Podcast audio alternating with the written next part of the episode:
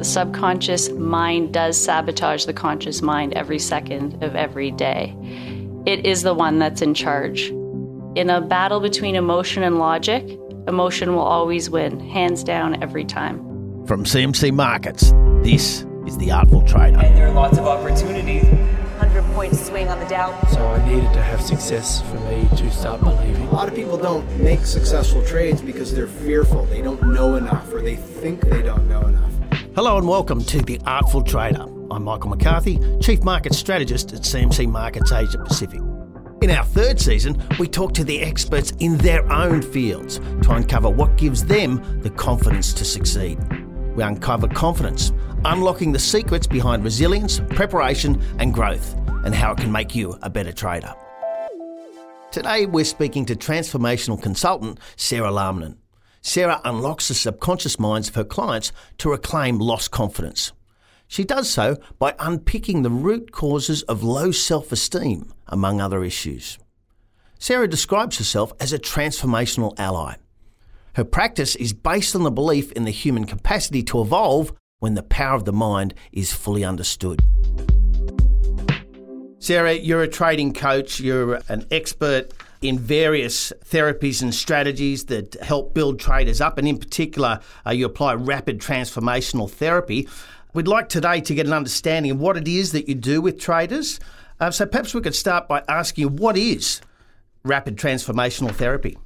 So, rapid transformational therapy was developed by one of Britain's top therapists, Marissa Peer, and she's the therapist to various celebrities in the royal family. And she developed a method over 30 years that utilizes hypnotherapy and various um, psychotherapy tools to really affect change rapidly at a deep level within the subconscious mind. And so she has basically shared her formula and trained other people to do exactly what she does to get the results that she gets. Okay, well, let's get into why it's so important. Why don't people trust themselves? What, what's the origin of self doubt? The origin of self doubt is a belief found in the subconscious mind, and it's a limiting belief. It's usually typically a belief that sounds something like, I'm not smart enough. I don't know what's as I essentially don't know what the right thing to do is. And if I don't know what the right thing to do is, I can't possibly trust myself. So, what we do with this therapy is we go right into the subconscious mind through the use of another brainwave, which is uh, the alpha brainwave, to get into the subconscious mind and find out what's actually going on in there. Because you might consciously say, I do believe in myself. I know I'm competent. I know I've done the training. I've developed my hard skills. But then when you get into the subconscious mind, you find something very different. So, why do our subconscious beliefs have such a grip on us? Well, because the subconscious mind is actually driving everything. All of your thoughts, your feelings, your actions, behaviors come from originally from the subconscious mind, the data running in the subconscious mind. And when you learn how to leverage it and actually get in there and clean things up, and install the correct beliefs, your your abilities, your capacity is limitless. What are some common subconscious beliefs and how do they impact confidence? One I find that's very common in traders in particular is the belief that I'm not really good enough. I'm not really talented enough. I don't really have that edge. And why do they believe that? They believe that because there's something that happened in their childhood, some event. It could be major trauma or it could be something that was very seemingly insignificant. But they formed a belief in that moment in time about themselves. And that belief was, I'm not smart enough and I'm never going to be smart enough. And surprisingly, those childhood memories are still living in you, they're still living in me, and they're still impacting our behavior today. Okay, so are, these beliefs logical or illogical? They're illogical. So this is what this is what I love so much about this work because I have never once had a client go in back to a belief, which is the root cause of why they are, let's say they have low confidence today and high self doubt. I've never once had someone look back at that belief from their perspective today, turn it over, look at it every which way, and decide that, yes, indeed, they should have formed that belief. It's always illogical.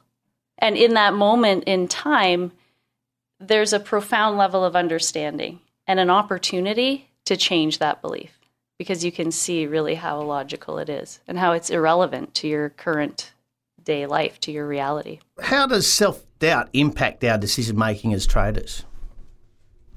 So, self doubt triggers a fear response. So, if you really are about to make a move or you're at a decision point, fear is essentially triggered if you don't believe that you have the capacity or the ability or the knowledge um, or the skills to understand the nuances or whatever you're looking at in a decision making point in time. So it triggers fear. When you trigger fear, you have the stress response. And what happens is that you lose access to the higher functioning prefrontal cortex of your mind, and all of your resources go to survival, the fear response. And that's essentially the last thing you would want to be doing, right? When you're when you're analyzing a situation in a high-paced, um, fast-moving um, moment with a lot of information, data coming your way. You don't want to lose your highest order of functioning, your executive functioning.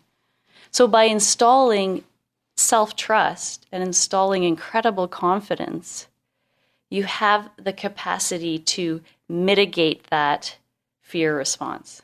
Do we learn to be fearful? I believe that we do. I understand that there's there's only a couple fears we were born with and one of them is the fear of being dropped.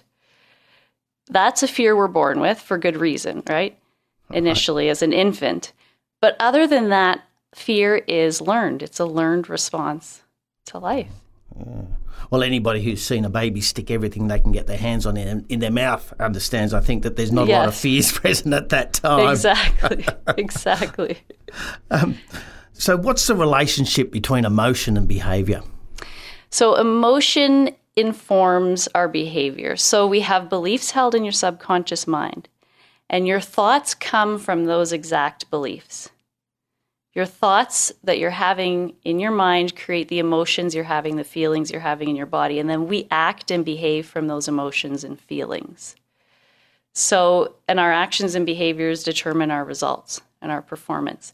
So, it's really the quality of the emotions you're having that determines the quality of your performance and your results. So, what, how do you determine the quality of your emotions? Well, that's by understanding the beliefs held in your subconscious mind. Are they healthy? Are they expansive? Do they support your ability to go out and take risk, to take measured risk? Or are they constantly self sabotaging you and limiting your ability to, to grow and become better and better at your craft? I've heard this explained as your primitive brain hijacks your thinking brain. Yes. Well, if we're going to liken the primitive brain to the subconscious brain, I can tell you that yes, the subconscious mind does sabotage the conscious mind every second of every day it is the one that's in charge. In a in a battle between emotion and logic, emotion will always win, hands down every time. And the emotional mind is the subconscious mind. So how do we know when we're being driven by our emotional mind? Well, we're always being driven by our emotions. I think the question is what is the quality of our emotions and what are those emotions leading us to do? Are they leading us to self sabotage or to actually make and take great risks or make decisions or improve our systems? I think that's the question. Okay, so is it external measures that tell us or Well, I think it's on based on the way you feel, first and foremost. If you feel good emotion, positive emotion, I think that's a great indicator that you have sound uh, subconscious beliefs, beliefs that are supporting you. If you feel chronic stress, you feel fear, you feel doubt, you feel loneliness, you feel, or you have issues in other areas of your life, in your personal life, then I think that's a strong indicator that there is some cleaning up to be done in your subconscious mind. And the other thing is that it's not your fault. When you have these behavioral, these performance blocks, it's really important to understand that it's not your fault because the conscious mind can't outsmart the subconscious. So the best thing you can do is actually go in there, explore what it is. And the thing is, is it doesn't take that long to resolve and clean it up. And that's what I love about this method is that in one, two, three sessions, you can have a massive transformation. Perhaps it's just that you've explained it so well, but it sounds very straightforward. Uh, I mean, why is it hard to change old habits? It's hard to change old habits when you try to change them through the conscious mind. So we can sit here, Michael, and talk all day long about what why you're not performing at the level you want to perform and we'll never touch the subconscious. Right. We'll never get to the root cause. Okay. But if I put you into hypnosis and I start asking questions and we go in and find out what is the root cause, what's actually happening in that subconscious emotional mind that's driving your behaviors, then we're going to get answers. And then you have an opportunity to change it. Okay, so you, have said two or three sessions delving into the subconscious can be enough to bring about very important change. Can you tell us how that works, or what your therapies are? For example, I work with a lot of traders that come to me for this feeling of consistent doubt, uh, self doubt in their trading, fear, that feeling of fear overcoming them, right? And they want to manage that or get that resolved or lowered enough so that it's not impacting their day to day trading. So, how I start is I have a consult. We talk about the issues they're having. We determine what is the most pressing issue to deal with right away. And often, as I said, it's this self doubt, it's this low confidence. And then we would schedule a two hour session. And what happens is hypnotherapy is just like being in a relaxed state. It's it's like having a conversation with me where you're totally relaxed, you have your eyes closed, you remember everything, you're in complete control, and we just move through the process through all the different tools that I have and I walk you back to the memories that are fueling. So memories are just like data playing your subconscious on loop that are keeping those beliefs alive. So, what we do is I regress you back, which just means asking your subconscious mind, what's the root cause of this? Why do you feel the way you do today whenever you go to make a trade? Why does that fear come up? And your subconscious will very easily give you memories that are the origin of that belief that created that. So, the memory might be that you know you lost a race you were eight years old it was elementary school you, you came last in the whole class in a running race. And some of the kids made fun of you and you decided in that moment i'm not good at this and i'm probably not good at anything. And if i'm not good at anything i'll never succeed. And in that moment that gets locked into your subconscious. It's a belief and it lives there but then when you go back and you look at the memory as an adult, you can go, I lost the running race, big deal. I was really good at this. I was really, you know, talented, you know, in art and I was a, you know, amazing skier, whatever else it was, and realizing that was never true. And the fact that that belief, that memory is still playing in your subconscious and making you feel that way is totally illogical, right? So it's very liberating to release that. I understand why your your clients feel lighter after a session. Yeah. um, so through the Artful Trader podcast series, we've been lucky to speak with people from all over the world who are you know, experts in trading. One of them was Jack Schwager. Uh, Jack, of course, is the uh, author of the Market Wizard series, and and Jack spends his time matching traders up with with funds. And Jack said he's never seen a successful trader sit at the feet of another trader and learn that trader's method and make money that way. His belief is that every trader has to find their own way. Do you find that with traders as well, that the, those beliefs that are holding them back are different or are they common? They're very common. There's only a handful of limiting beliefs that we see in our work, and they are I'm not enough. So it might be I'm not smart enough. I'm not interesting enough. I'm not talented enough. I'm not lovable. I'm not connected but what I want is not available to me. Those are a few of the ones that always, that's if you take away everything else, boil it all down, that's what you'll get to. Well, a lot of early work around trading was about suppressing emotion. But more lately, there's been a move towards using emotion. Uh, we spoke with Annie Duke, who not only won a World Series of Poker tournament, but um, is a cognitive psychologist. And she was uh, very big on recognising her emotions and utilising them. Do you have a view on how traders should deal with the emotional aspects of trading? I do. I think that it's incredibly important to be aware of emotions and not to take a back seat to them and let them be the things that inform your decision making without actually being conscious and aware of what's going on. So, back to what I said originally, which was that the quality of the emotions, if they're positive emotions, you might feel a level of tension and excitement, but that's different from that feeling. And you can connect with that in, in session with me that feeling of fear, that feeling of doubt, that feeling of I am not enough. That's very different. And when you can understand the difference between those two, then you know which emotions are actually informing you in a healthy, positive, profit producing way and which ones are actually sabotaging you. well, I'm very relieved to hear you say that. I've come to love the markets and I get quite excited about trading. And I've been told a number of times by mentors that I need to make my trading more boring. so oh. I, I, look forward to having that discussion with them again after your input. Thank you. okay, great. Excellent. So, uh, I'd like to get an understanding for our listeners as to how this happens in practice. Could you run us through? Uh, perhaps, um, obviously, we don't want to destroy any confidentiality, but could you give us a case study as to how this might happen? Yeah, so I've prepared a hybrid case study, and of course, my client confidentiality is of utmost importance. So I've put together a couple, a few different client scenarios to walk you through to show you how this actually works. Trader comes to me, they've been trading for five years they're breaking even, but after analyzing all of their trades, they realize that they're not getting the results that they want. So we have a consult call. We talk about what are the issues, what are the biggest issues they're having, and basically we find out that, of course, it's that feeling of fear. It's that self doubt, that constant doubt, and changing their strategy based on the doubt rather than being consistent and confident. So we go in and ask what's the root cause of this self doubt, this feeling of self doubt that you're feeling now related to a childhood memory.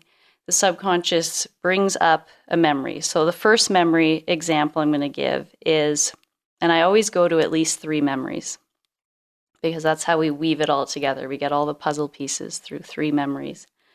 So, the first one being, again, that elementary school running race example. So, the first scene is the belief that came up after the running race was I'm not good at this and I won't be good at anything. It'll always be this way. I'm going to fail. Second scene that comes up is 11 years old, report card time. The child brings their report card home. It's not good. The marks are very low. He or she is humiliated, embarrassed, shows mom and dad. They're very disappointed. They're shaking their heads. They're saying, What are we going to do with you? You need to work harder. You're not working hard enough. And they're clearly disappointed. And the belief that's formed in that particular scene, in that memory, was if I can't work hard and get good grades, I'll never be smart enough to get it. And I would just, I won't make it. I won't succeed. And then the third scene, the third memory that comes up in this case study is the child is 10 and he or she gets in trouble with their cousin for stealing candy from a store. They get caught. Mom and dad sit them down and say, You better tell the truth. Who did it? They're pressuring them. They're angry. And then they say, Wait, whoever tells the truth will get a reward. So you decide, the client decides that they're going to tell the truth. They're going to fess up to it, but the cousin actually did it. The cousin actually stole the candy, but they think, well, if I tell mom and dad, they'll be proud of me. I did the right thing. While the client fesses up, he gets harshly punished and decides, I thought it was the right thing to do, but clearly it was the wrong thing to do. Therefore, I can't trust myself because if I think something's right, it's actually going to be wrong and I can't be trusted to make the right decisions. In other words, I can't trust my own instincts. And that's a really interesting example. And I had to share that because that comes up a lot. A childhood memory where you thought you were doing the right thing, and then you get this total opposite response, and you decide in that moment, I can't trust myself. Well, then when we look back in the session and go over the, those, those particular memories, and the third one, for example, the client realized that no, I was doing what I thought was the right thing. I was I was a good kid. I was trying to make my parents feel better. It was a high pressure. I was scared. But then looking back on my life, have I made good decisions? Yes, I have made good decisions. Do I have good instincts? Yes, I have good instincts. I don't always get it right, but I usually get it right. So in that moment as you're going over this, you're going you're you're changing that actual belief, the way that data is running in your subconscious. And then after we've done that, I create a a recording. We call it a transformational recording, and it installs all of the correct beliefs that we've just rewired into your subconscious and you listen to that every day for 21 days and that's how you change the subconscious how you actually hardwire it so we rewire it in the session then you hardwire it over 21 days by just constantly flooding the subconscious with the correct beliefs which are essentially the beliefs you were born with you were born with confidence you were born to be clear minded to you know to try things as you said earlier with babies right mm, you try anything yeah, exactly. So at the heart of what you do, you you help traders overcome doubt and fear. Exactly. Yeah. It does not take decades, it doesn't take a lifetime to resolve these issues. And that's another reason why I love this therapy. Fantastic. Well, as somebody who's used hypnotherapy to give up smoking, I uh, I understand what you're saying, but I had never thought of applying it to trading. Is is what you're doing cons- is uh, is what you're doing considered radical in the trading community? Oh, that's a great question. Um, I don't know. Is it? you might be the better one to answer that. Is that radical? Well, uh, I, am a rugged individualist, so I, I, tend to avoid discussing that sort of thing with traders. yes. Uh, it's about okay. keeping my methods to myself. But um, yeah.